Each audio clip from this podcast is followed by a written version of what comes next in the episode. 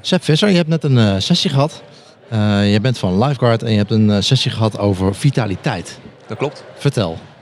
Hoe ging die sessie? Ja, de sessie ging heel goed. Ik ben gestart met de vraag hoe mensen op dit moment in hun energie zitten. Op een schaal van 0 tot 10. En eigenlijk gevraagd wat zou het met je doen als we daar het komende half uur een punt bij doen. En net kwam er iemand bijna juichend langs me rennen die zei van, ik begon met een 6, maar ik ben geëindigd met een 10. Dus mijn dag is al goed. Ja. En de meeste mensen doen dat dan door de koffie in te gieten? Je hebt vast iets anders gedaan. Ja, zeker. Red Bull. Want energie, weet je, koffie kan heel goed werken, maar eigenlijk heeft het helemaal geen energie. Nee.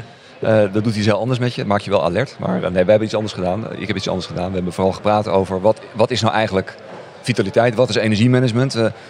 En hoe zorg je ervoor dat je dat onder controle krijgt, zal ik maar zeggen. Zowel voor jezelf als binnen je team en je bedrijf. Oké.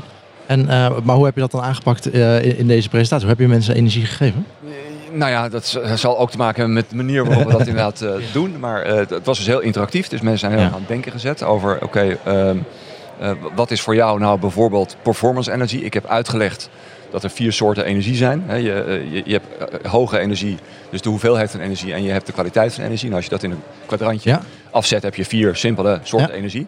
En we willen altijd graag allemaal in de performance energie zitten. Je bent heel energiek en het voelt heel erg goed. Maar daar zitten we niet de hele dag. Dus je komt ook in de survival zone terecht, waar je geïrriteerd en gehaast en gestrest en weet ik wat niet allemaal bent. En misschien zelfs wel in de burn-out zone. Niet meteen echt burn-out, maar dan ben je gewoon moe en cynisch en je begint af te haken. Wil je lekker naar bed toe? Je wil bij wijze van spreken lekker naar bed. En als je dat doet, overigens, goed dat je dat zegt, doe je eigenlijk precies het goede. Oké. Want dat was mijn boodschap, een van de boodschappen. Zorg dat je, als je daar bent, dat je de, wat wij noemen, recovery zone opzoekt. Ja. Gewoon even downtime, even niks, weet ik hoe je het allemaal noemt. Om daarna weer te kunnen presteren.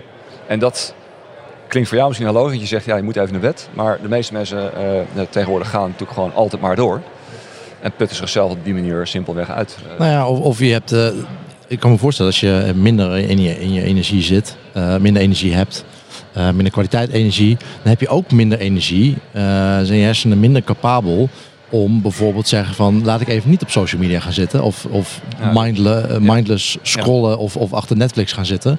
Ja. En denk van, dat is een extra beslissing die je moet nemen. Ik blijf maar zitten in plaats van naar bed te gaan. Voor jezelf te zorgen. Ja, maar 10 punten, weet je. Dus, het voert nu denk ik te ver om dat breintechnisch allemaal uit te leggen. Maar het is precies zoals jij het zegt. Ja.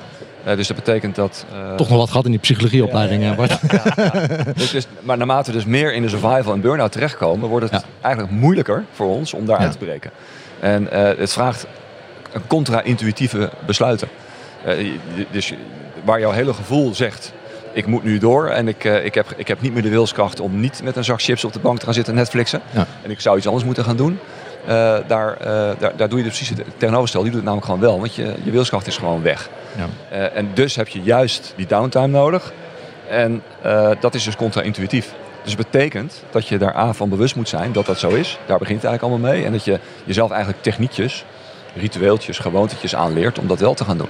Dus voor ons mensen is het waanzinnig belangrijk om dat soort gewoontes te creëren. En... gewoon te weten, als ik een uur lang thuis ben na mijn werk, dan ga ik gewoon naar de sportschool of zo. Ja.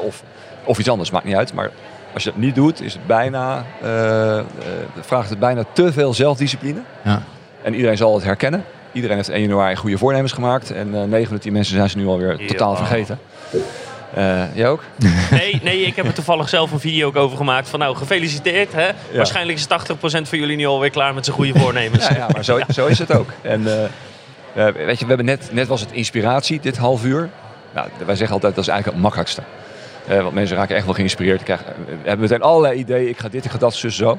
Ja, precies. Want met Lifeguard doe je dit voor bedrijven. Ja. En dan ben je vast niet na een uurtje klaar. Nee, zoals vanmorgen. Ja, weet je, dan zijn ze geïnspireerd. Ja. Maar dan is er nog helemaal niets gebeurd natuurlijk. Nee. Er is niks veranderd. Dus het gedrag is... Nou, er was iemand toch rennend voorbij gegaan. Ja, maar dat is wel iets veranderd. Dus dat is hartstikke fijn. Maar ik dacht dat de kans dat ze morgen vergeten is... die is vrij groot. Ja. Is vrij groot. Ja. En dat heeft gewoon te maken met hoe wel eens mensen in elkaar zitten. Dus je moet ook inderdaad gaan nadenken over welke kleine... Vaak kleine, adviseren wij, acties kun je nemen om dingen in gang te zetten en vol te gaan houden. En daarvoor heb je, er zijn allerlei middelen en manieren voor, maar dat is cruciaal.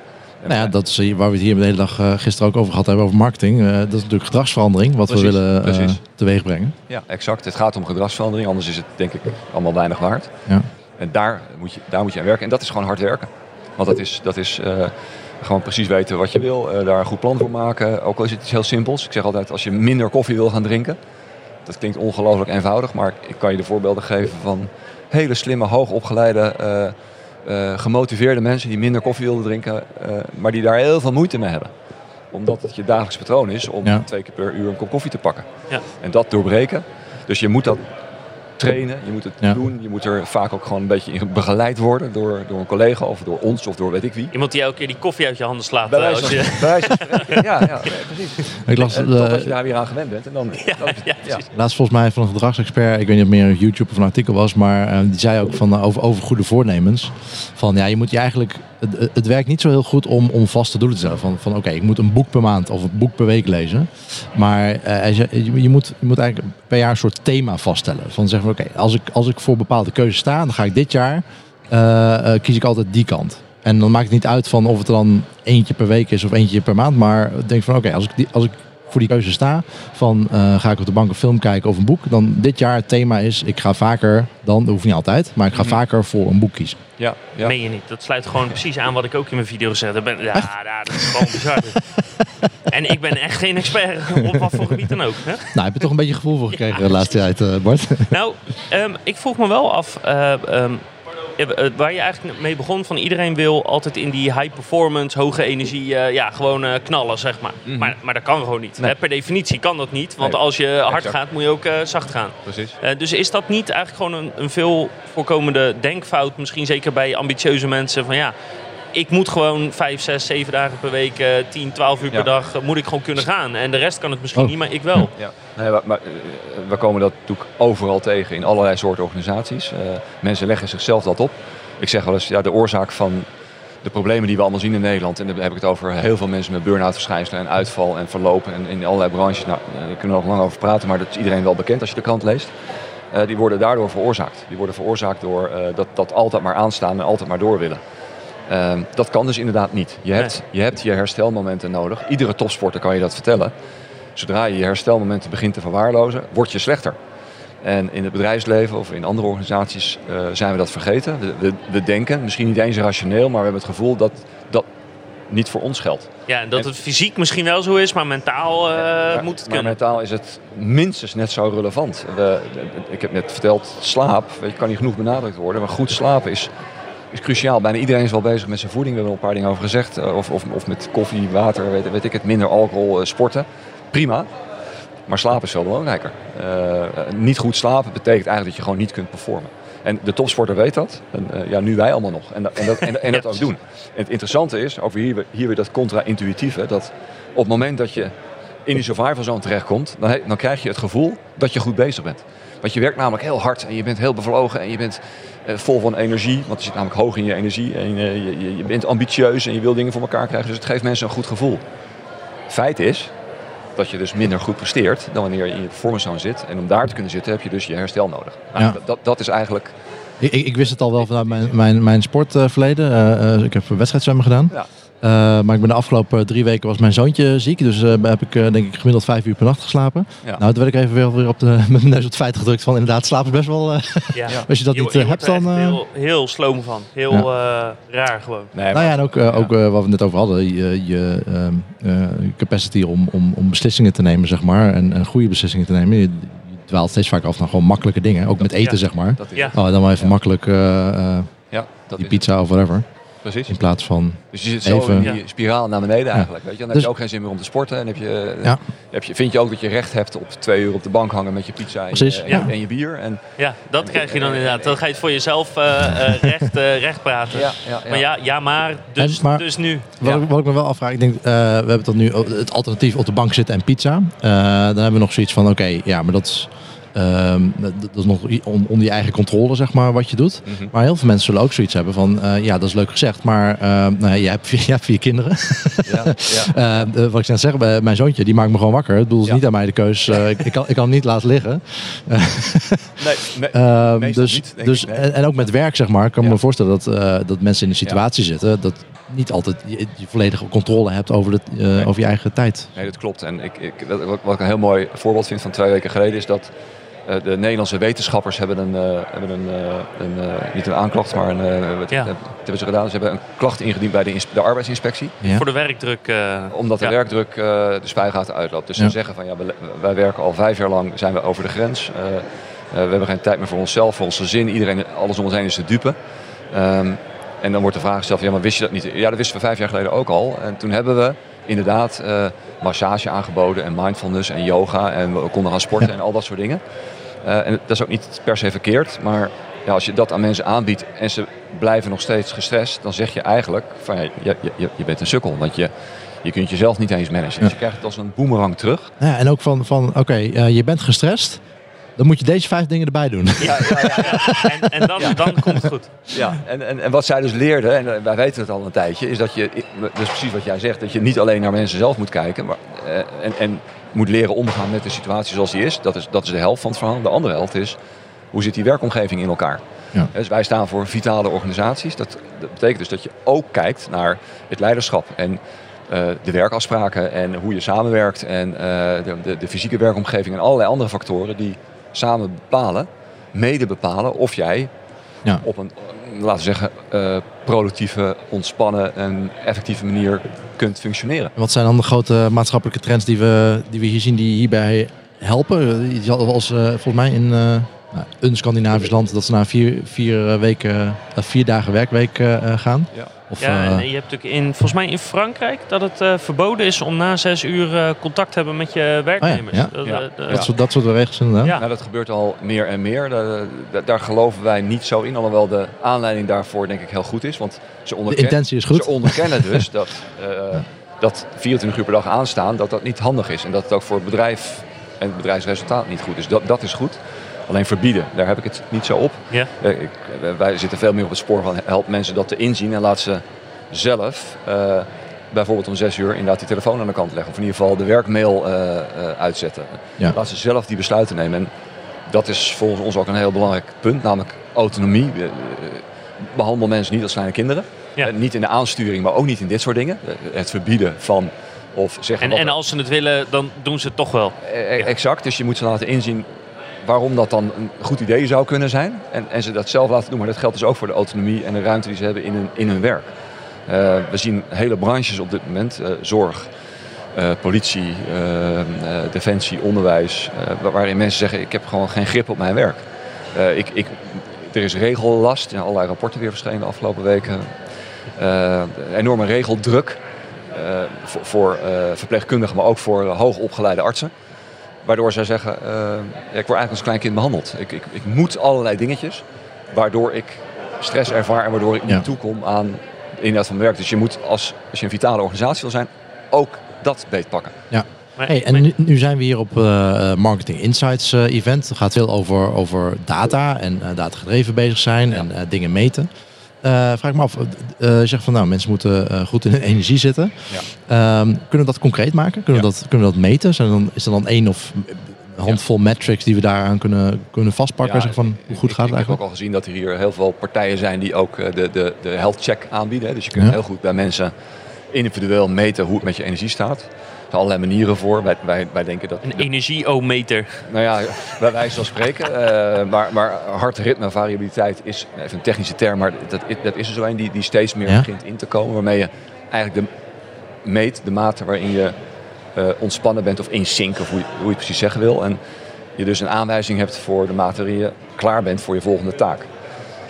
Die kun je heel erg direct ook beïnvloeden met aanhalingstechnieken. En maar ik kan me voorstellen, maar ik bedoel meer ook op schaal van een organisatie. Ja, precies. Ik neem aan dat je niet iedereen met een hartmeter rond... Nee. Qua privacy misschien ook nog wel een dingetje. Ja. Dus de volgende stap is, en daar heb ik net ook over gesproken, is wat wij noemen de Net Vitality Score. Ja. De meeste mensen hier zijn marketeers, dus die kennen de Net Promoter Score. Ja. Ja. De maat waarin je klanten loyaal aan je zijn. Nou, wij hebben de Net Vitality Score ontwikkeld, een jaar of 5 geleden. En daarmee meten we dus de energie in een team of in een organisatie. Okay, ja. En dus daarmee meet je hoeveel performance energie hebben we nu hier. Hoeveel burn-out, hoeveel survival, hoeveel recovery. En wat dat doet is dat je eigenlijk inzichtelijk maakt hoe het met de energie in dit team zit. Dat meten we trouwens niet bij mensen zelf, maar we vragen aan mensen hoe zij de energie in dat team ervaren. Dus het gaat dus, als ik het jou vraag, dan vraag ik eigenlijk hoe jij aankijkt tegen de energie op een aantal punten binnen het team waarin je werkt. Dus kijk naar je collega's, wat zie je? Dat doen we natuurlijk heel bewust. Dus het is gepercipieerde energie. En wat je daarmee kan is natuurlijk... je maakt het heel bespreekbaar. Dus je hebt in één keer op tafel van... want we kunnen natuurlijk ook benchmarken. Zoveel energie hebben we hier nu? Dat heeft ieder team trouwens. Maar de vraag is altijd in welke mate. En heb je uiteindelijk wel meer positieve energie dan negatieve energie? Want dat is eigenlijk de crux. Ja. En dan zie je dus dat daar een enorme variatie in bestaat. En dat de organisaties tegenkomen met een hele dik negatieve vitaliteitsscore. Net Vitality Score. En anderen die heel hoog scoren. Hoe weet je dan zeker, misschien te technisch, maar hoe weet je nou zeker dat je echt de energie van zo'n team aan het meten bent, zeg maar? Want ik kan me ook voorstellen dat als jij gewoon je teamleden strontvervelend vindt, misschien zijn ze super energiek. Ja. En is dat het probleem? Maar het is natuurlijk self-reporting. Dus daar zit natuurlijk per definitie een bepaalde bias in. Ja, maar er wel eentje die je ook wensen eigenlijk. Dus we stellen ons even simpel op het standpunt, daar kun je over discussiëren, maar dat de zelfgerapporteerde energie, dat is de waarheid. Dat is wat mensen ervaren. Ja. Dus dat is het. En inderdaad, als jij je collega's heel erg irritant vindt, dan weegt het daarin door. Ja. Maar dat is ook terecht. Want als jij je collega's irritant vindt, dan heb je vast en zeker geen optimale manier van samenwerken. Ja. En dan willen we dat thema dus op tafel hebben. Ja. Dus, want daar gaat het om, dat we de onderliggende zaken die scores natuurlijk bepalen, dat je die zo snel mogelijk op tafel krijgt. En dat doet dit. Want je ziet onmiddellijk, er is veel burn-out energie. Nou, onze eerste vraag is, jongens, waar komt dat vandaan? Ja, is de baas een eikel die zit te micromanagen? Of heeft iedereen kleine kinderen? Heeft iedereen kleine kinderen? En slaapt s'nachts niet? Of wordt er al 5 jaar lang een systeem beloofd wat jullie niet krijgen? Weet ik veel. Ja. Maar dat komt ook allemaal op tafel. En dat moet je dan dus beetpakken. Maar dat is wel mooi. En hoe vaak meet je zoiets door de tijd heen? Ideaal is 4 keer per jaar. Okay, onder de voorwaarden, maar dat geldt voor iedere meting, dat je er ook mee aan de slag gaat. Uiteraard. Ja. Dus ik bedoel, 1 keer per kwartaal meten en er niks mee doen. Ja, maar dat is wel mooi. Want dan kun je ook, tenminste, we hebben het gisteren ook al even over gehad, dat er natuurlijk heel veel dingen met hele goede intenties worden doorgevoerd. Maar dan als het niet gemeten wordt of het daadwerkelijk een positief effect heeft, dan kan het eigenlijk best wel zijn dat misschien dat de massages een negatief effect hebben op je. De beste intenties. Hier heb je een massage. Elke dag kun je een uur lang gratis gemasseerd worden. Ja. Maar misschien ervaren ze daardoor meer stress, om wat voor reden dan ook, omdat je dan nog maar 7 uur over hebt om je werk te doen. Ja, als mensen denken, maar we hebben het al zo druk en dan moet ik ook nog gemasseerd worden. Ja. Wat jij net een beetje zei, dan moet ik ook nog dit en dat doen om mijn stress te managen. Ja, dan vind ik het nog vervelend. Dat kan. Ja. Ja, ligt misschien niet heel erg voor de hand, maar weet je, het zou kunnen. Dus. Maar zo'n Net Vitality Score, dat is wel iets wat je zou kunnen doen dan om dat wat meer grip op te krijgen. Precies, je krijgt de grip op, je krijgt de thema's boven water en je kunt natuurlijk ook gewoon gaan volgen. En je kunt gaan benchmarken, want we komen scores tegen van min 50 tot plus 145 is nu de hoogste score. Even technisch, maar in ieder geval, ik wil aangeven, er zit een enorme range in. Ja. Maar is dat dan... Zeg maar, vitaliteit, is dat fysieke vitaliteit of is dat meer mentale? Allemaal.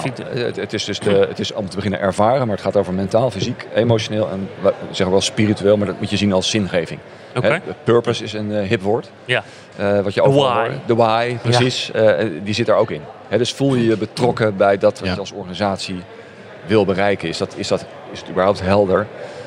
En speel je daar een rol in? Ja. Nou, je voelt wel dat dit soort elementen in grote organisaties vaak gewoon lastiger zijn dan in kleinere organisaties. Ja. Maar net zo belangrijk, want daar willen mensen ook gewoon weten waarvoor ze het doen en betrokken zijn en een bijdrage leveren. Ja, wel tof.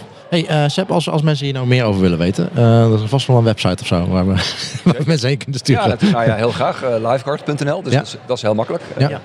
En daar kun je eigenlijk heel veel vinden.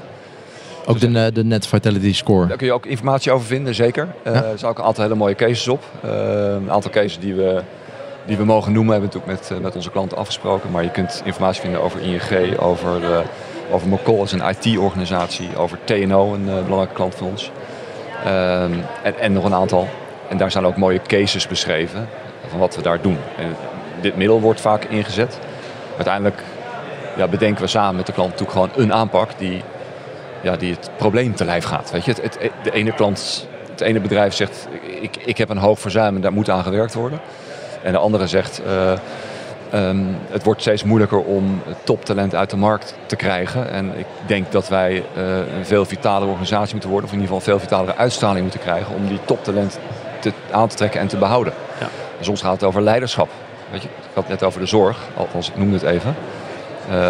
Maar in de zorg blijkt nu dat het lukt om steeds meer mensen te laten instromen. Dus dat is goed nieuws. Mm-hmm. Maar de uitstroom gaat nog gewoon loeihard. Dus mensen komen er allemaal binnen 2-3 jaar achter. Ja, ik vind het hier niks.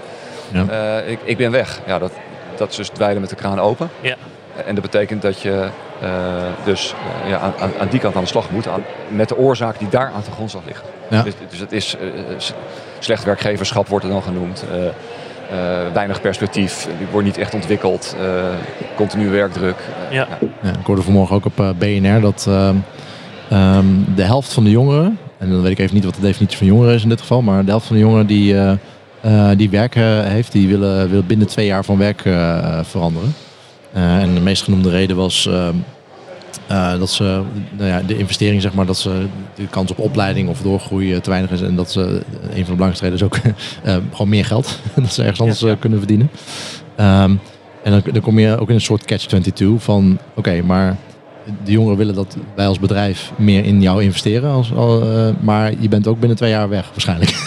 Ja. Dat is een lastige. Nou, dat is zeker. En, maar dat kan dus heel goed een aanleiding zijn om zo'n aanpak te starten. Hè? Dat je zegt van ja, we willen gewoon niet alleen talent aantrekken, maar ook behouden. Ja. En je noemt geld. En geld is natuurlijk altijd, zal ergens een rol spelen. Ja. Maar als mensen het echt naar hun zin hebben, dan denken ze veel langer na over €200 een maand extra dan wanneer ze het gewoon niet naar hun zin hebben. Ja. Dan is de keuze niet zo moeilijk. Ja. Dus dus verloop, ja, ik net als arbeidsmarktreputatie of als verzuim of als engagement kunnen heel goed aanleidingen zijn om aan de slag te gaan. Ja, ik vermoed een hele sterke correlatie inderdaad tussen verloop en NVS-score. Precies, exact. Dus, ja, goed. Heb je nog een laatste lifehack? Laatste lifehack. Ik heb nog 3 hele belangrijke vragen staan. Ja. 3? Ik zat 3 dingen te bedenken. Wat een soort, misschien bij marketing, maar bij high performance of waar je ondernemers vaak over hoort van dat je dat wel of niet moet doen. Dus ik ben heel benieuwd hoe je daar tegenaan kijkt. Dus de eerste is, wat kan je zien als eerste reactie of eerste moment dat je eigenlijk snel terug begint te zakken in je energie en dat je eigenlijk iets anders moet gaan doen of moet gaan rusten of dat je min of meer in die survival komt en dat je denkt, ja, misschien moet ik gewoon stoppen met wat ik doe en iets anders gaan doen. Ja. Ja, hele goede vraag. Dus dat is erg leuk. Goed dat we nog even doorgaan. Ja. Juist even dingen die we aan met mensen trainen. Van, maak het voor jezelf inzichtelijk. En ja, natuurlijk verschilt het dat per persoon, maar iedereen herkent wel uit je stof schieten. Snel geprikkeld zijn. Misschien wat sneller emotioneel zijn. Dat zijn, laten we zeggen, wat mentale aspecten. Fysiek is natuurlijk gewoon rode lopen, ogen krijgen, wallen onder je ogen. Ja. Dat soort simpele dingen. Dus ook aan elkaar vragen in een team van joh, ik zie dit, gaat het goed met je? Kan ik je ergens mee helpen? Is heel belangrijk. Maar dat zijn vaak de eerste signalen. En iedereen zal dat voor zichzelf moeten bedenken. Ik weet van mijzelf, ik heb dat ook de afgelopen jaren geleerd, dat als ik echt gestrest begin te raken, dan krijg ik gewoon een bepaald gevoel in mijn buik. Mm-hmm. Een gejaagd gevoel. Waarvan ik me misschien jarenlang nauwelijks bewust ben geweest. Maar nu wel. En dan weet ik gewoon, hey, ik kom nu in die zone. En ik zal nu gewoon iets moeten doen om daaruit te komen. En dat is dan vaak ook voor mij nog heel contra-intuïtief. Want juist dat gevoel maakt dat ik heel graag nog allerlei dingen wil doen. Ja, precies. En dan moet ik toch, ik heb net verteld, ik ben een fanatieke wielrenner. Dan moet ik toch eigenlijk gewoon op mijn fiets stappen en een uur gaan fietsen. En dat voelt altijd gek. Maar het is ook altijd zo als ik dat uur gefietst heb. En dan kom terug dat ik denk, waar maakte ik me nou eigenlijk ook weer precies druk over? En dan weet ik het gewoon echt niet meer. En dan concludeer ik dat die stress, dat het niet een feitelijk iets was. Maar dat zat in mij. En dat kan je dus op die manier terugdringen. Oké. Nou, ja, en een uurtje ergens over nadenken kan ook wel helpen, denk ik. Want zeker als je wordt natuurlijk continu... ik denk dat veel mensen wel dat gevoel hebben van continu geleefd worden op bepaalde momenten. Ja. Dat je even tot rust kan komen en dan zo'n uurtje even rustig over nadenken. En denken van, okay, en onbewust ben je waarschijnlijk toch nog steeds aan het uitratelen. Dan komen er dingen boven. Ja. Ik heb net verteld, 42% van de Nederlanders heeft productivity guilt. Dat betekent, voelen zich schuldig als ze niet concreet werk aan het leveren zijn. Dus even niksen. En dat voelt voor heel veel mensen heel ongemakkelijk. Terwijl het juist functioneel en productief is. Ja, dat is dus exact mijn tweede vraag. Oh, oké. Ja, maar heel veel bedrijven hebben natuurlijk ook van... ja, ik moet mijn uren loggen. Nee, wat ga je loggen? Ja, van, ja, ik heb even een uur uit het raam gestaard. Ja, nou, en we hadden het net over... dan ga ik even Netflix kijken met een pizza, zeg maar. Dat is het gedrag, het makkelijke gedrag wat je vertoont als je moe bent. Maar dat was inderdaad mijn volgende vraag. Van, wanneer mag je nog, tussen quotes... gewoon even rustig op de bank zitten en een serie kijken... ten opzichte van, oh ja, ik heb nu even niks te doen... maar ik wil toch... ik ben ambitieus, nou dan ga ik toch maar weer een managementboek lezen. Of ik ga toch weer iets doen waarvan ik dan hoop of denk dat het me verder helpt. Ja, nou ja, dat is dus precies het gedrag wat die ambitie en die gepassioneerdheid en gedrevenheid verraadt. Mm-hmm. Die op zich goed is, maar die dus niet per se tot het beste resultaat leidt. Dus juist dan is dat dus heel verstandig om daar voor jezelf paal en perk aan te stellen. En wel op de bank te gaan zitten en wel uit het raam te staren. We hebben een CEO in ons programma gehad van een grote verzekeraar. Die heeft precies dit geconcludeerd. Die zei, ik ga 1 keer in de week, ga ik een uur lang... Nou, hij zei niet letterlijk uit het raam staren, maar hij zei wel... ga ik op mijn kamer zitten, heb ik geen telefoon, ik kijk niet op mijn laptop... ik doe de deur dicht, ik ga gewoon niks doen. Ja, maar dat kan natuurlijk niet, dat je niks doet. Dus je begint, precies wat jij net zei, je begint na te denken over... wat zijn we hier eigenlijk aan het doen? Ja. Ben ik wel een goede CEO? Heb ik de goede besluiten genomen afgelopen week? Wat zijn mijn prioriteiten voor de komende week?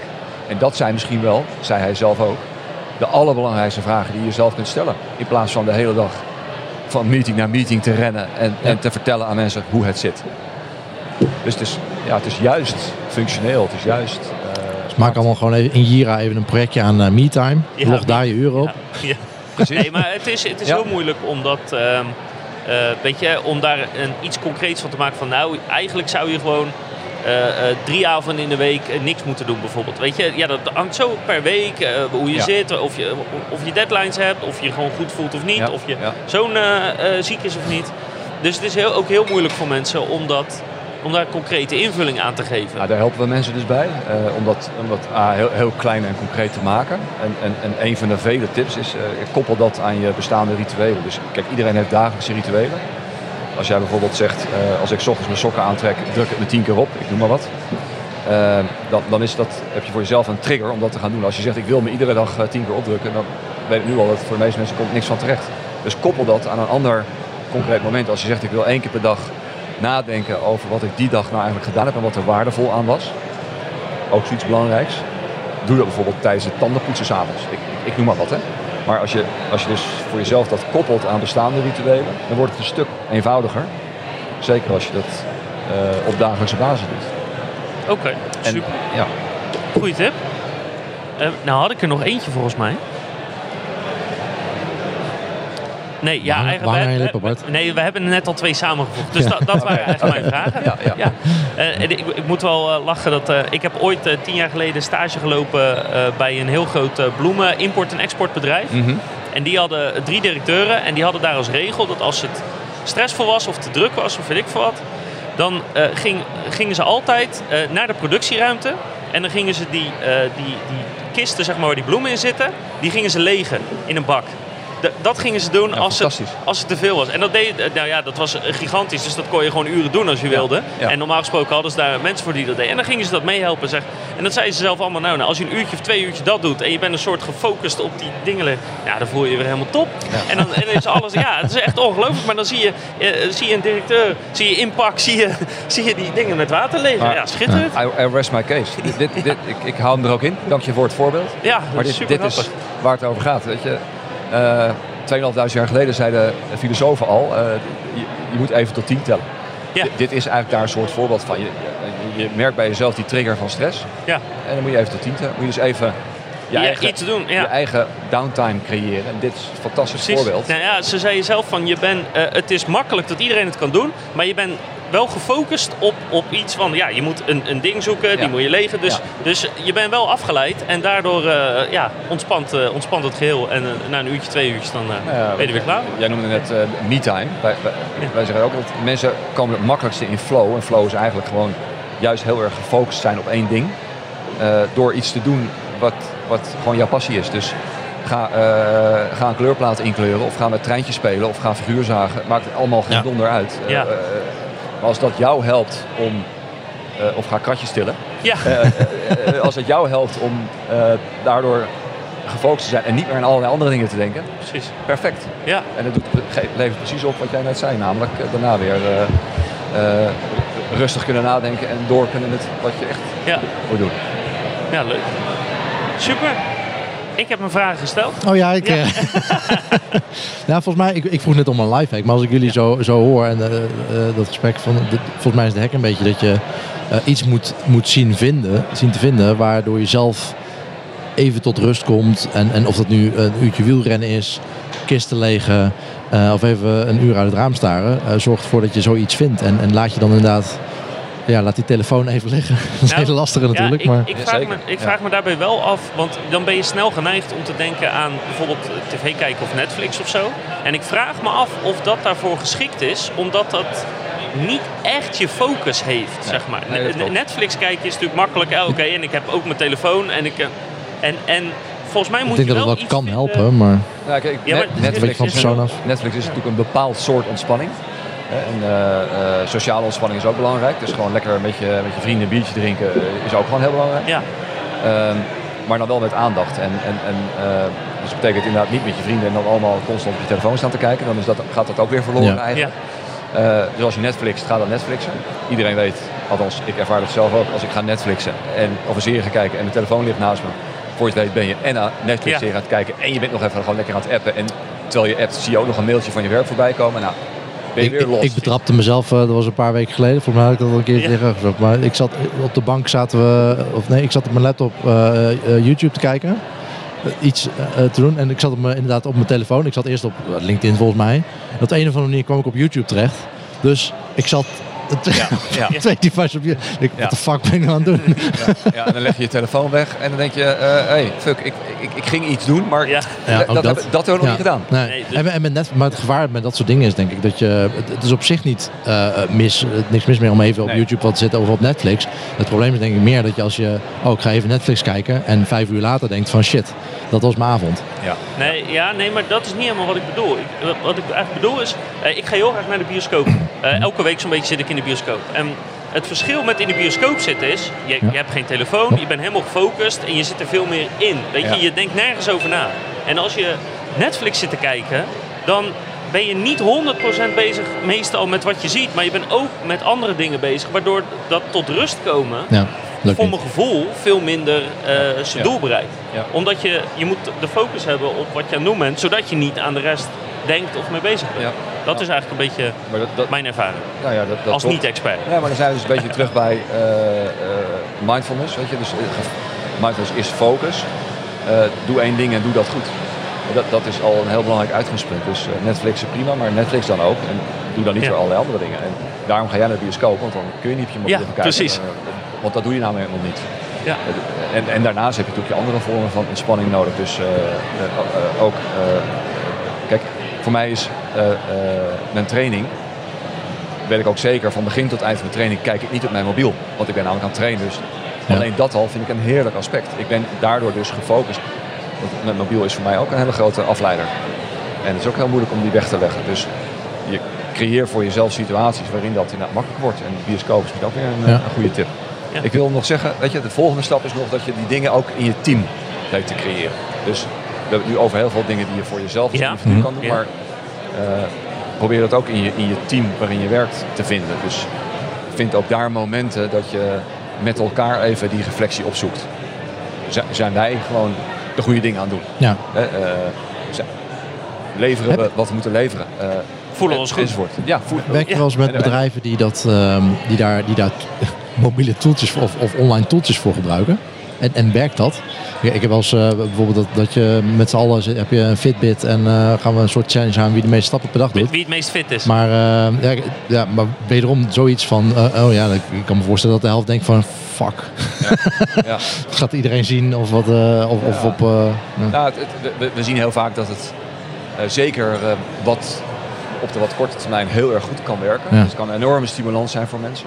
Moet je ook altijd oppassen dat het niet juist stimulans voor de mensen die er toch al goed in waren. Ja. En de mensen die daar van zichzelf vinden dat ze daar nog niet goed in zijn, die hebben daar veel meer moeite mee. Ja. Dus daar moet je ook altijd goed naar kijken dat je die mensen juist ook beter. Hadden we gisteren ook in het gesprek met Feline over. Dat ging over lesgeven op de universiteit. Dat je inderdaad ook die grote verschillen tussen groepen hebt. Dat je eigenlijk beter die mensen in de high performance, zeg maar, een ander groepje kunt zetten. En mits je daar de middelen voor hebt natuurlijk. Want... Ja. Maar goed, je vraag was, werkt het? Het kan helpen. Ja. He, dus dat geldt voor apps en het geldt voor de wearables. En het helpt als het zorgt voor verandering in gedrag. Het kan allemaal heel goed helpen.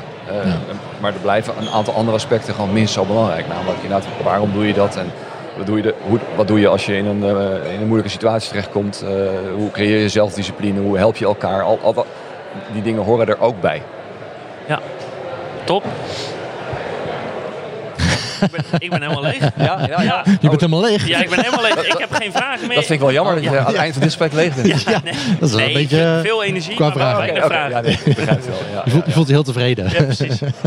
Hey, Seb, dankjewel. Graag gedaan. Ik weet niet of je langer blijft, maar veel plezier hier op de beurs. Ja. En dank voor het gesprek. Jullie bedankt.